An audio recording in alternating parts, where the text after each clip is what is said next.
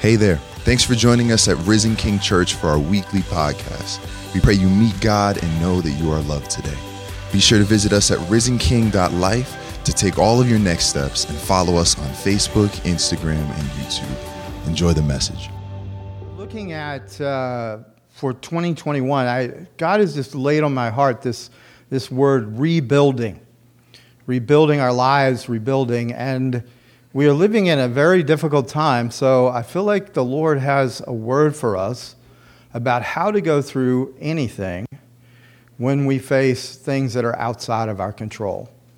The Apostle Paul was a Jewish rabbi who was called by God to go into the Roman world, into cities that were predominantly Gentile cities that were opposed to him and opposed to the gospel. And in every city he went into, he started a life giving church. Now, there were people who came to love Paul, they came to love Jesus through Paul's ministry, but there were people who hated Paul. And there were people who wanted him dead in every town that he went to. His ministry was, in fact, so significant that Caesar himself saw Paul as a threat. Now, that may seem strange to you, but that's actually very exciting to me to think that your life could be so significant for Christ, so significant for the kingdom of heaven, that the kingdom of this world, the oppressive kingdom of this world, is afraid of you. And that's the way it was with the Apostle Paul. And today, what we're reading, these first two verses of Romans chapter 12, it's the essence of what made his life so significant. And truthfully, what we're about to read is the essence of the Christian life. There's probably no better two verses that sum up what it means to live for Christ than these verses. So I love it when you read God's word out loud with me. So, as the church of Jesus, will you read together? I appeal to you, therefore, brothers, by the mercies of God, to present your bodies as a living sacrifice, holy and acceptable to God which is your spiritual worship. Do not be conformed to this world, but be transformed by the renewal of your mind, that by testing you may discern what is the will of God, what is good and acceptable and perfect. Now, in the very beginning of chapter 12, Paul is saying, in light of all the mercy that God has shown to you, in light of all the grace that you have received in the person and the work of Jesus Christ, he says, here's what you are to do. And what he says is, I urge you, I beseech you to yield yourselves to God as living sacrifices. And the, the wording here is so interesting because the word sacrifice is actually the Greek word for killing. I urge you to be a living killing. Okay, you want to stop being a Christian now? It would make sense. Okay? But the idea here is that you are willing to kill anything in your life that is not Christ, that is not of Christ, that is not powered by Christ, that is not for Christ. That there's a willingness to say, if it's not Christ, then it's not me. Paul says it in other words. He said in Galatians 2:20, I am crucified with Christ. Nevertheless I live, yet not I, but Christ lives in me. And the idea here is that there has to be an exchange going on, an exchange your life for Christ, Christ's life for yours. Now, I, I want to put this in a context that I think if you think through it, you'll see why there's such a pull within each of us to maybe not do this. Okay, so the first thing is that every person in the universe, every person has a sense of, I belong to something. Okay? If you're from a traditional culture, if you're from a traditional kind of family or family culture, then you'll realize that you belong to your family. And, and your family makes you realize every day of your life you belong to them. And you even see it when you see these t shirts. I've seen t shirts around the city, and it says, Family is everything. Well, that means fam- I belong to my family. And my family has given me a t shirt that tells me I belong to them. Well, if you belong to your family, then there's some benefits to this. If you belong to your family, you're never lonely. Now, the con of this is you're never lonely because your family is going to dictate how you behave, what you do, you know, how much money you make, where you go to school, who you marry. Because if you belong to your family, your purpose is to bring honor to your family. And the opposite of your purpose is if you bring shame to your family. Now, the truth is that in Paul's day in Rome and in the Roman Empire, it was a traditional culture. Even the Palestine, the Holy Land, was a traditional culture. And so people naturally said, You belong to your family. Now, we live in a much more modern, not so traditional time, even though there's traditional people and traditional cultures that many of us come from. But New York is probably the center of the modern idea of what you belong to. And the modern idea is you don't belong to your family, you belong to yourself. You belong to you. And so, you see, that has some benefits in that you get to decide who you love. You get to decide where you go to school. You get to decide what your profession is because nobody can tell me what I am to do. I alone am the one who knows what's best for me. Now, this is being bombarded at you all the time. You watch TV commercials, they're all about how you belong to you. So, therefore, you should never have any dandruff and you should make sure you have the anti dandruff shampoo, or else you will never be acceptable to others, kind of a thing. I mean, there's a constant sense of driving. If you have this car, then you're a status. If you have these clothes, you have a status. They're appealing to the fact you belong to yourself, and so you have to look outside of yourself to find something that gives you worth, value, or status. We live in one of the most lonely times ever because we have decided, I don't belong to anybody but me. And so, in many ways, we don't get into deep intimacy or deep love because I can't trust you because I belong to me. And you belong to you. So I will use you and I'll let you use me, but we won't belong to each other. Our whole educational system is about belonging to ourselves now. See, in, the, in a traditional culture, in a traditional family setting, all education, all values are, are, are governed by how do you fit at making the family work? How do you bring prosperity? How do you bring security? How do you bring legacy, children into the family? But you see, when we belong to ourselves, now everything is about how do I discover myself? How do I discover my gender? How do I discover my sexuality? Because the only thing that matters is me belonging to me. And so when we belong to ourselves, we begin to create fictions about ourselves. We begin to create realities that aren't real about ourselves because the only thing that matters is what's going on inside of me. I've never met in 62 years a person who wasn't twisted on the inside. I've never met a person in harmony. Now, they may look okay on the outside, but I've never met anyone on the inside who said, I got it all together. I've, got, I've met people who are yelling that they have it all together, but the yelling that they have it all together tells me they don't have it all together. Are you, uh, you're like, yeah, I know this is like a short sociological, anthropological lesson. But you see, Paul, who came from traditional society, did not say you belong to yourself. He didn't say you belong to your family. He said the only way to live the Christian life is to belong to God. And the only way to live the Christian life is to put your whole life on the altar. And another way to look at it is this the only way to live your life is to take your own hands off your life. Because oftentimes, if it's a living sacrifice, when it gets tough, we avoid it. When it gets tough, we don't want to do it. And so when it doesn't go according to expectations, someone asked me this question well, can you sum up in a way what it means to be a living sacrifice? And we're going to look at it in three ways, but I want to give you one very specific thing.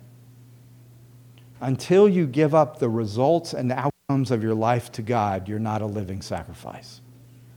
As long as you keep trying to control people, events, circumstances, you keep trying to say, this is the resource I have to have, this is when it has to happen, this is how it has to happen, you're not a living sacrifice. You're still saying, I need to say how things should go for me. And until you're on that altar saying, Lord, only you know what the results can be, and only you know what the outcomes can be. Until then, you will still be saying, Lord, you have to run my life the way I imagine it. And the Apostle Paul, who was a living sacrifice, said, He can do more than I could ask, think, or imagine. But until you are a living killing, you are still imagining what God should do for you you are still demanding what he's going to do for you, which erupts in anxiety, in anger. We've seen violence. We've seen all kinds of things that come when people say, I must make the outcome mine. So there's three things. Sometimes I go, Why do you guys come on Sunday? the things I say, they're pretty, they're pretty wrenching. They're pretty brutal. And yet, my friends, this is the essence of a real Christian life. The first of all the responses in the New Testament, the whole of the New Testament is based on the response of sacrifice. Before you ever start trying to figure out what to do for God, you have to know what God has done for you. I find people all the time, they're like, quit telling me about the gospel, just tell me what to do. And I'm like, until you know the beauty of the gospel, what you do will continue to be disobedient. It'll still be twisted. It'll still be you trying to make yourself acceptable to God or approved of God. I heard this message in my 20s and I didn't listen. And I heard this message in my early missionary days and I hadn't listened because I kept thinking, God, if I'm a great missionary, you have to love me. God, if I'm sharing the, uh, you know, evangelism in Mexico City, you have, to, you have to believe I'm special. But what I was really saying is, you're going to give me more control because I'm doing more for you. You're going to let me say what the outcomes are because I'm doing so much for you. You see, until we understand what's been done for us, everything we do will be twisted. Nothing is built without first receiving what Christ has done for you. Anything you build other than that is just wood, hay, and stubble, and it's meant to be burned up and destroyed. Why waste your time? One of the great, great figures in revival history was a man by the name of Robert Murray M'Cheyne. His heart burned for Jesus in his 20s, he was so effective for Jesus. Listen what he said. Jeremiah 17 9. He said, The heart is deceitful above all things and desperately wicked. Who can know it? Then he says, Learn much of the Lord Jesus. For every look at yourself, take 10 looks at Christ. He is altogether lovely, such infinite majesty, and yet such meekness and grace, and all for sinners, even the chief, live much in the smiles of God, Bask in his beams. Feel his all seeing eyes settled on you in love and repose in his almighty arms. You understand what he's saying here? It's so powerful. You see, you only have so much emotional investment, you have only so much passion. And if your passion is, God, I'm going to prove that I'm worth something, or world, I'm going to prove that I'm special or I'm somebody, and you giving your passion there, you're wasting your passion because you've been deceived in your heart. You say, but I was a Christian pastor, I was a Christian missionary. It doesn't matter if you were anything at all. It doesn't matter if it, if it doesn't come out of that you are settled in the love Christ has for you, and you're still trying to prove that you're lovable, then it's not for Christ, it's for you. Here's what he says before you take one look at yourself, take 10 looks at Christ. See, until he is altogether lovely to you, you will keep seeing how unlovely you are. And you'll keep trying to convince yourself and others that you are lovely when you're not. If what you believe is not true, then what you feel will not be real. That rhymed, that was so brilliant of me.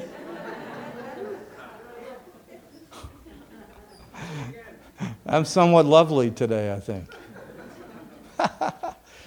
I know this is deep, that's why I said it that way. Are you tracking with this, though? You understand? If you came in this morning saying, I am the worst of sinners, it doesn't matter. Because he's the best of saviors. See, some of us want to say, you know, at least I'm not as bad as that one in the chair next to me. And if you're still doing that, guess what? You're lost. It's when you go, I'm as bad as anybody in this room. You can even sing Michael Jackson if you want, you know? I'm bad, I'm bad.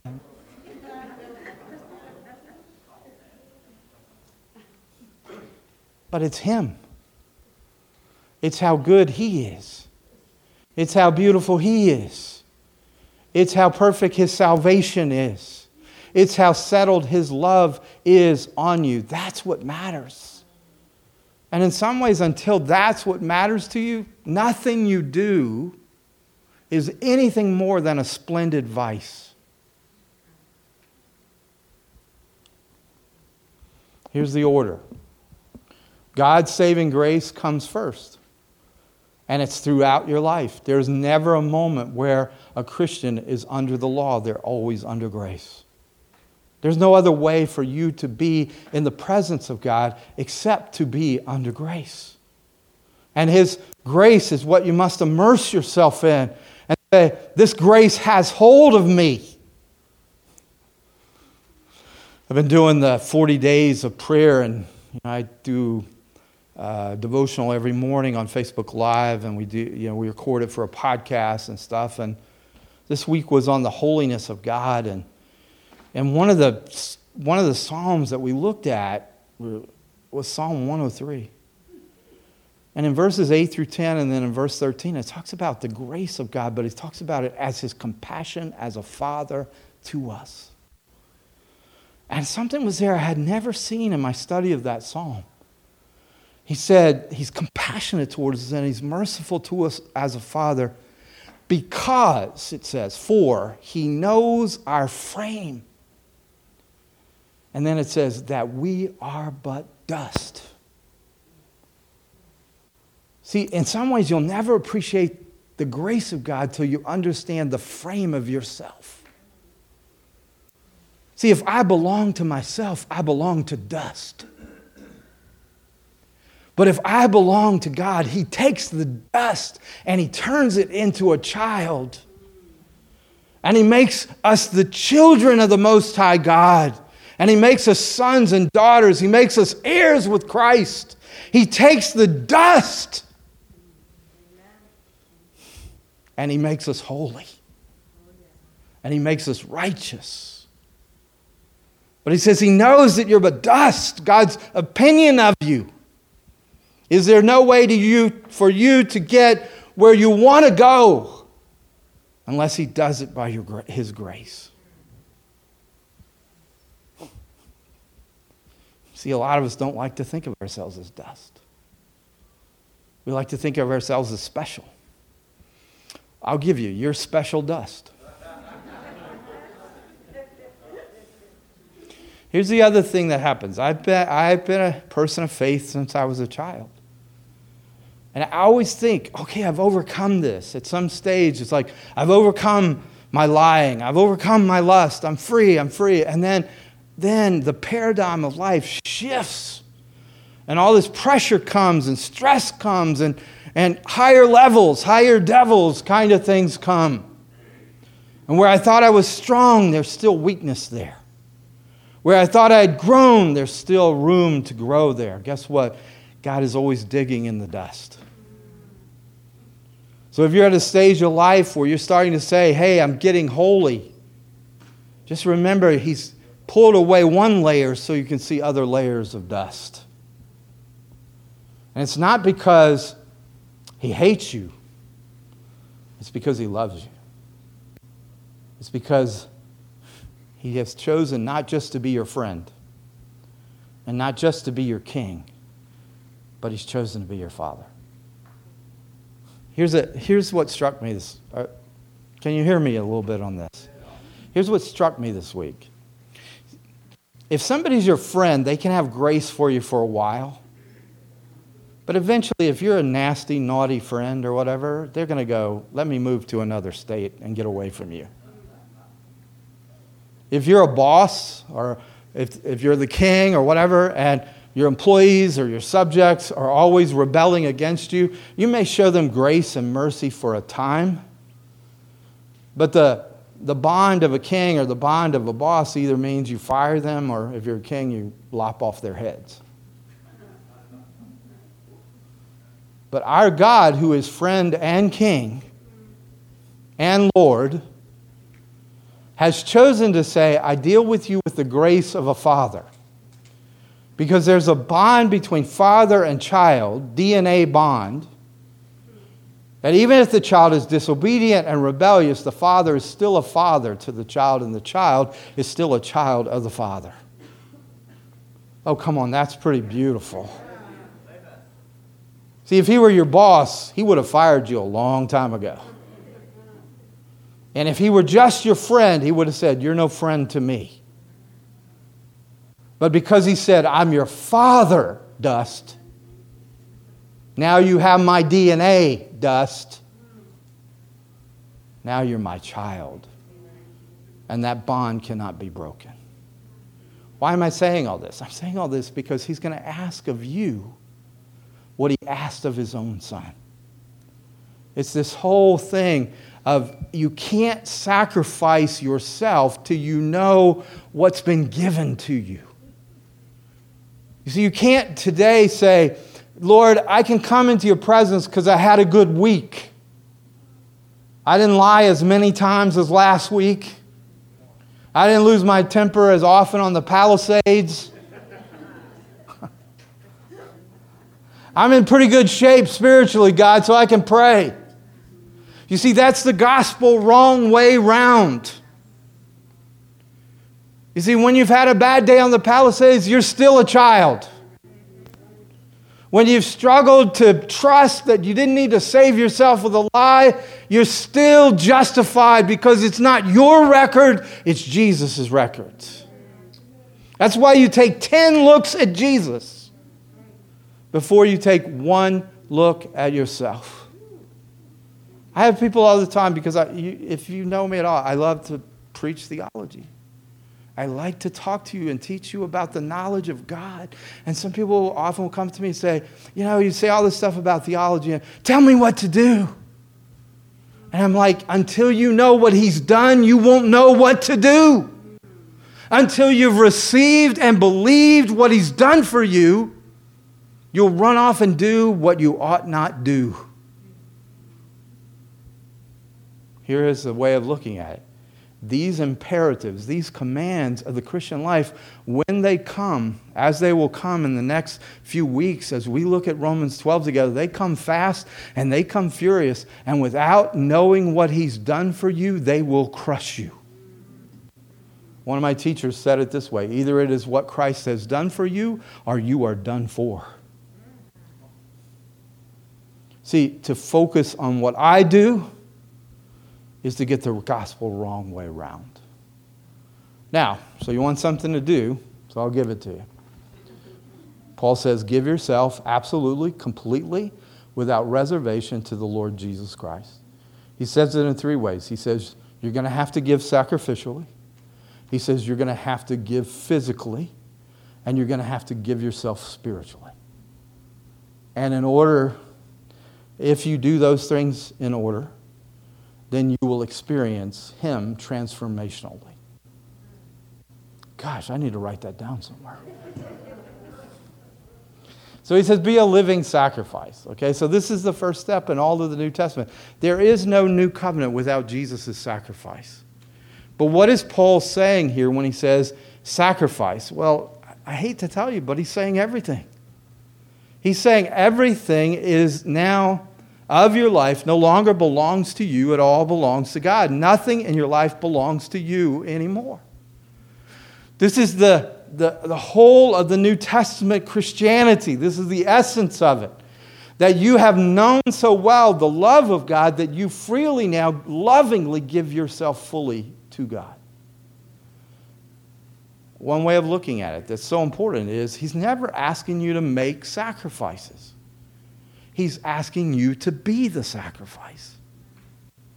See, this is, this is the struggle that I have with so much of Christianity that I hear on the radio or TV or internet or whatever else. One is there's no mention of sacrifice. It's all about what you're going to get out of this, your prosperity, your protection, all of these things. Let me tell you, all those things are true, but they're not true without sacrifice. But I also, what, what bothers me so deeply is that people see the Christian life as transactional. In other words, you will hear somebody say something like this plant a seed of $1,000, and then God will give you $10,000. You see, that's a transaction. That's not grace, that's law. You're saying there's a law that God will be obligated to if you give him your thousand dollars. But what it's saying is, God is asking that you sacrifice things. Paul doesn't say that. He says, sacrifice yourself.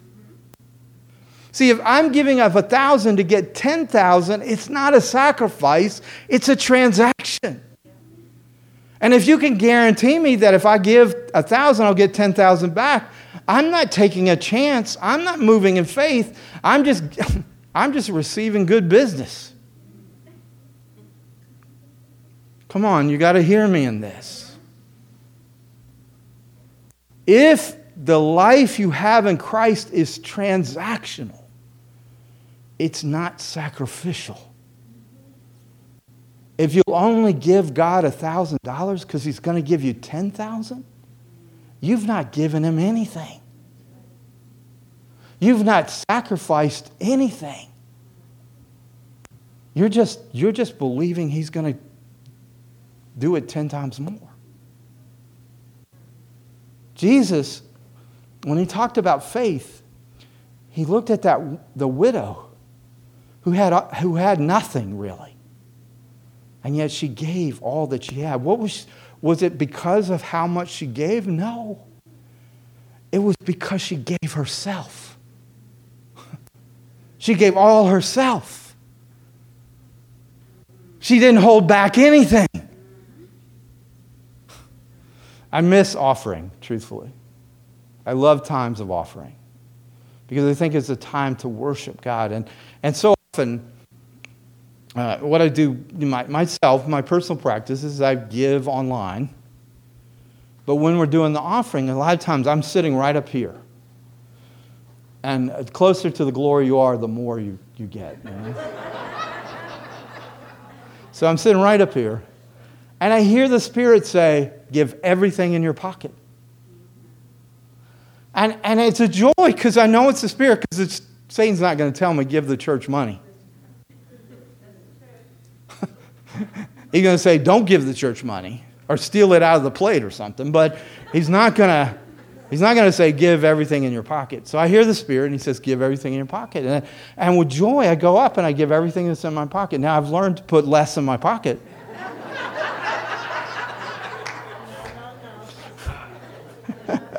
it's a lot easier to give 20 than 100, but uh, I'm just, I'm, I'm being really open with you about this. I'm like, he usually asks me for everything in my pocket. I have to think about how much is in my pocket.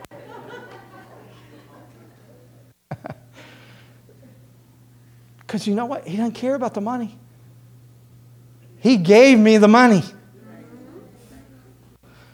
I don't live by if I give him 20, he'll give me 200.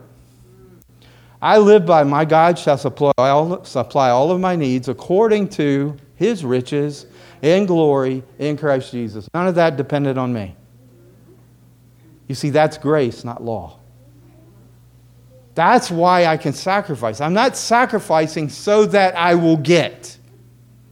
I'm sacrificing because I've already been given.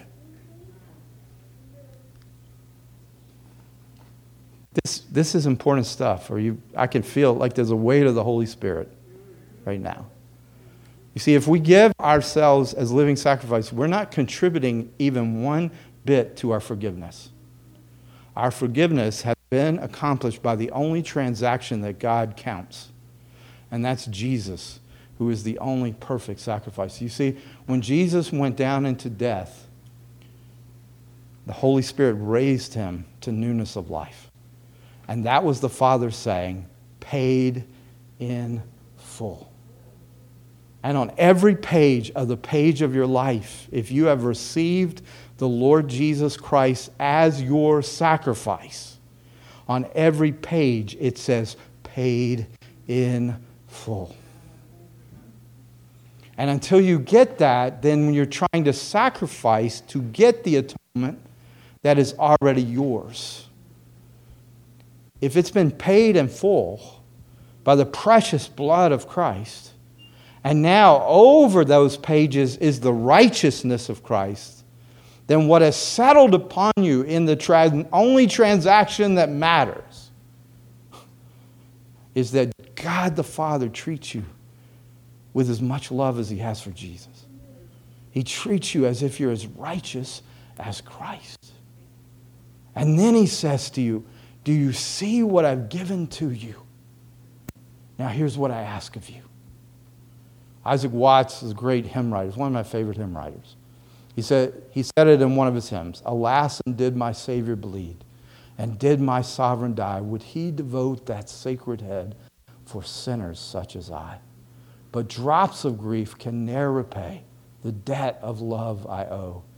Here, Lord, I give myself away. Tis all that I could do. He's saying, I take my hands off my life. See, until you realize He gave Himself for my freedom. Now, with my freedom, I give myself to Him. He will not force you to be a sacrifice, it has to be a living sacrifice.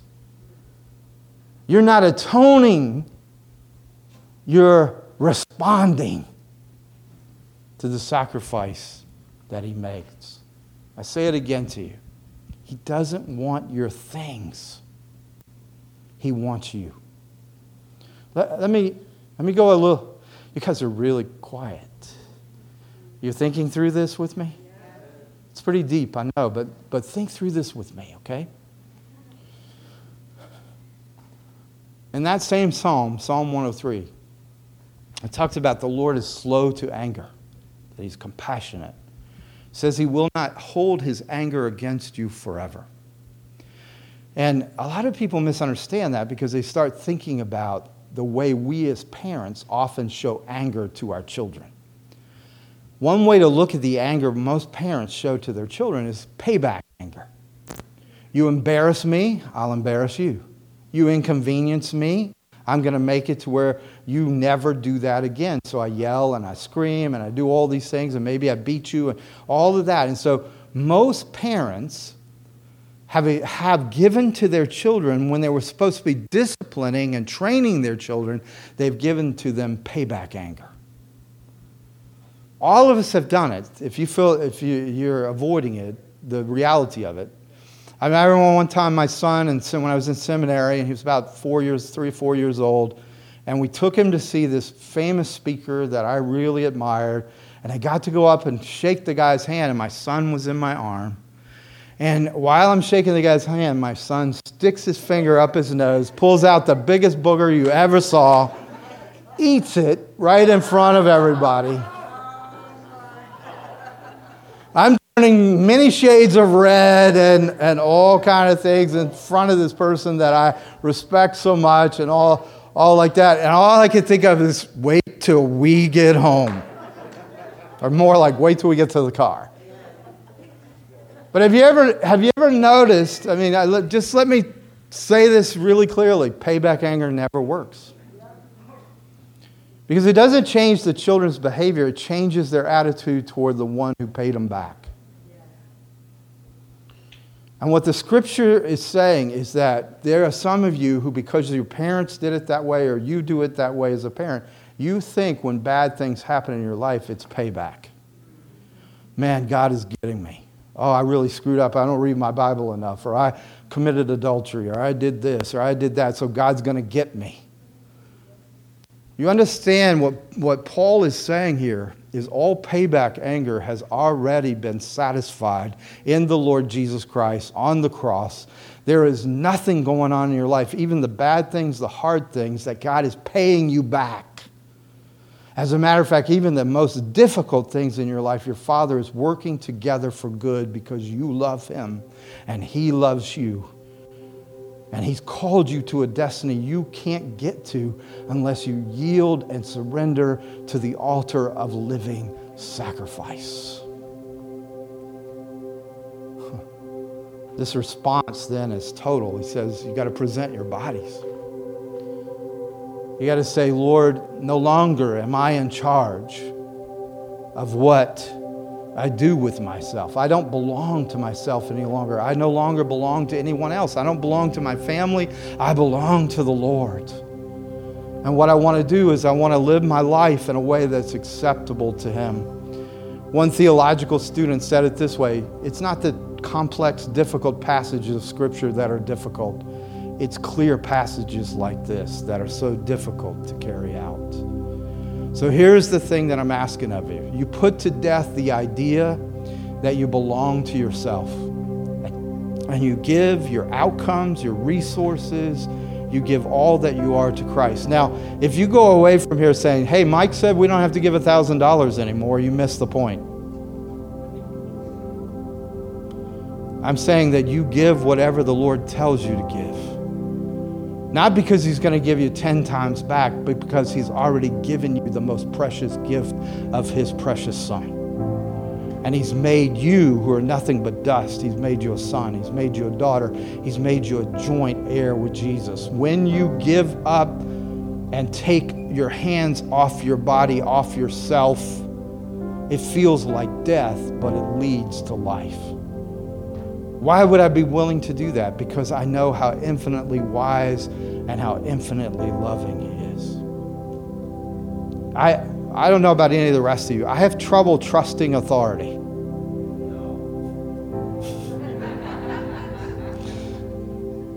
I grew up in a very dysfunctional home, and, and, and, and I have trouble trusting anybody else having control over me. And so this has not been one of the easiest of things for me over the course of my life because, see, in my head, I can think up outcomes that I want to see happen. In my head, I can think of how God should lead your lives. And in my head, I can think of how things ought to turn out in terms of my vision or my dreams or whatever it is. What Paul is saying is God has better dreams for you than you have for yourself. He has better visions for you than you have for yourself. He's infinitely wise and He's infinitely loving, and you need to stop and put the dreams of your life and the everything about your life on that altar and say, Lord, I take my hands off of it. I take my hands off my time, my resources. I think about this time of year. Everybody wants to lose some weight, right? Particularly after COVID. And so we're paying for apps, we're paying for programs, we're going to different people, and we're, all, we're saying, please get this weight off of my body. And yet, Paul is saying, present your body to God before you do Weight Watchers. Present your God, body to God before you let Noom in. Why? Because if you're if you've taken your hands off of your eating and your drinking and you're only eating and drinking to the glory of God, you're probably not going to eat a whole gallon of ice cream. I don't think you can do that. I, I think you can do it effectively. You know, you can do it. But I don't think at the end you're going to go, that glorified you, Lord. I think you're going to go, man, that was more like an animal than a human.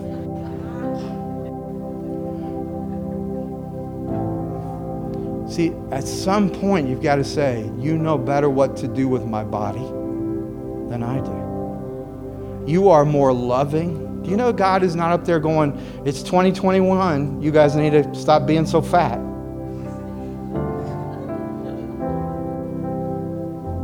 He says, I love you. I know you. I'm a father to you. Will you not let even the physical aspect, the totality of yourself, will you not let it come under my lordship and my love? Here's the last thing. I know I'm running out of time. But Paul says the response has to be spiritual. And what Paul does is he says there's a spiritual logic to this living sacrifice. Basically, saying if Christ has given everything for you, you give yourself back to him without reservation. One of the heroes of my faith is Hudson Taylor. He changed the very direction and trajectory of missions. He said it this way An easygoing, non self denying life will never be one of power. Devotion to God is still a voluntary thing, hence the differences of attainment among Christians. You may not like me saying this, but in your spiritual strength, and in your spiritual power, you are right where you want to be. Because God has all the power to take you where you've never been. But you have to decide that you're willing to be a living killing, to kill everything that's not Christ, to let emerge everything that is Christ. From your spiritual life to your physical life to your emotional life. But primarily, it's this you begin to trust His infinite wisdom and love that the outcomes He has for you are better than the ones you could have for yourself. One of the ways to look at it is if Christ died for me, is it too much for Him to ask anything of me? All of Him for all of me. All of me for all of Him. One more hero of mine. Jim Elliot, when he was a college student, wrote this. He is no fool who gives up what he cannot keep to gain what he cannot lose. Will you stand with me?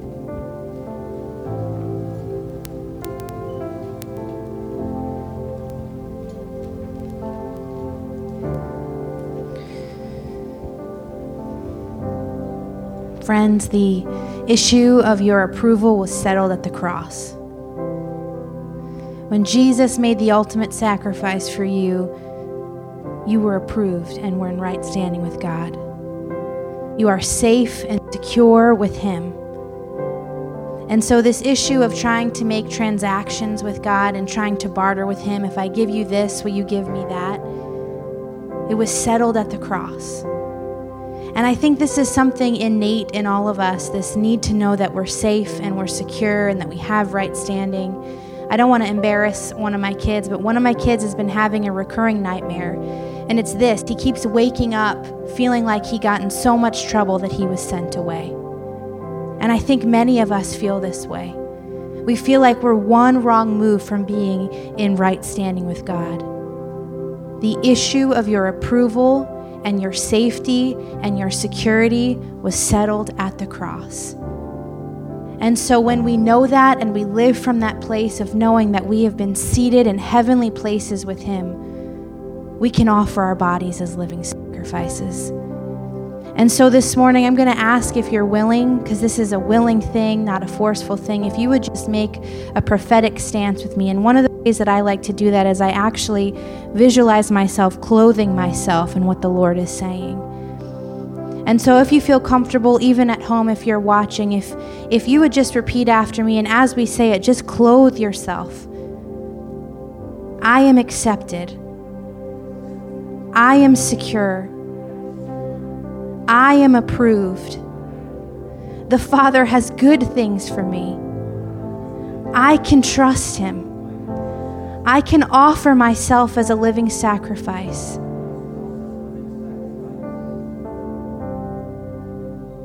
And so this morning, even as places in your life have maybe come to mind that you haven't been able to turn completely over to Him, would you even begin to speak to those places and say, I am approved, I am redeemed, I am secure, I can trust all that He has for me?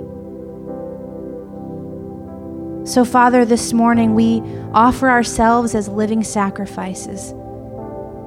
We give you all of us because you gave all of you. We thank you for this free gift that we get to receive, and now we offer ourselves to you. We declare and believe that we can trust you. We declare and believe that the dreams you have for us are bigger than the dreams that we could ever have for ourselves. We declare and believe that the plans you have for us, for our families, for our nation, are bigger than the plans that we could ever have for ourselves, for our families, or for our nation. And so we offer ourselves to you. And we give you the glory and the honor. In Jesus' name we pray.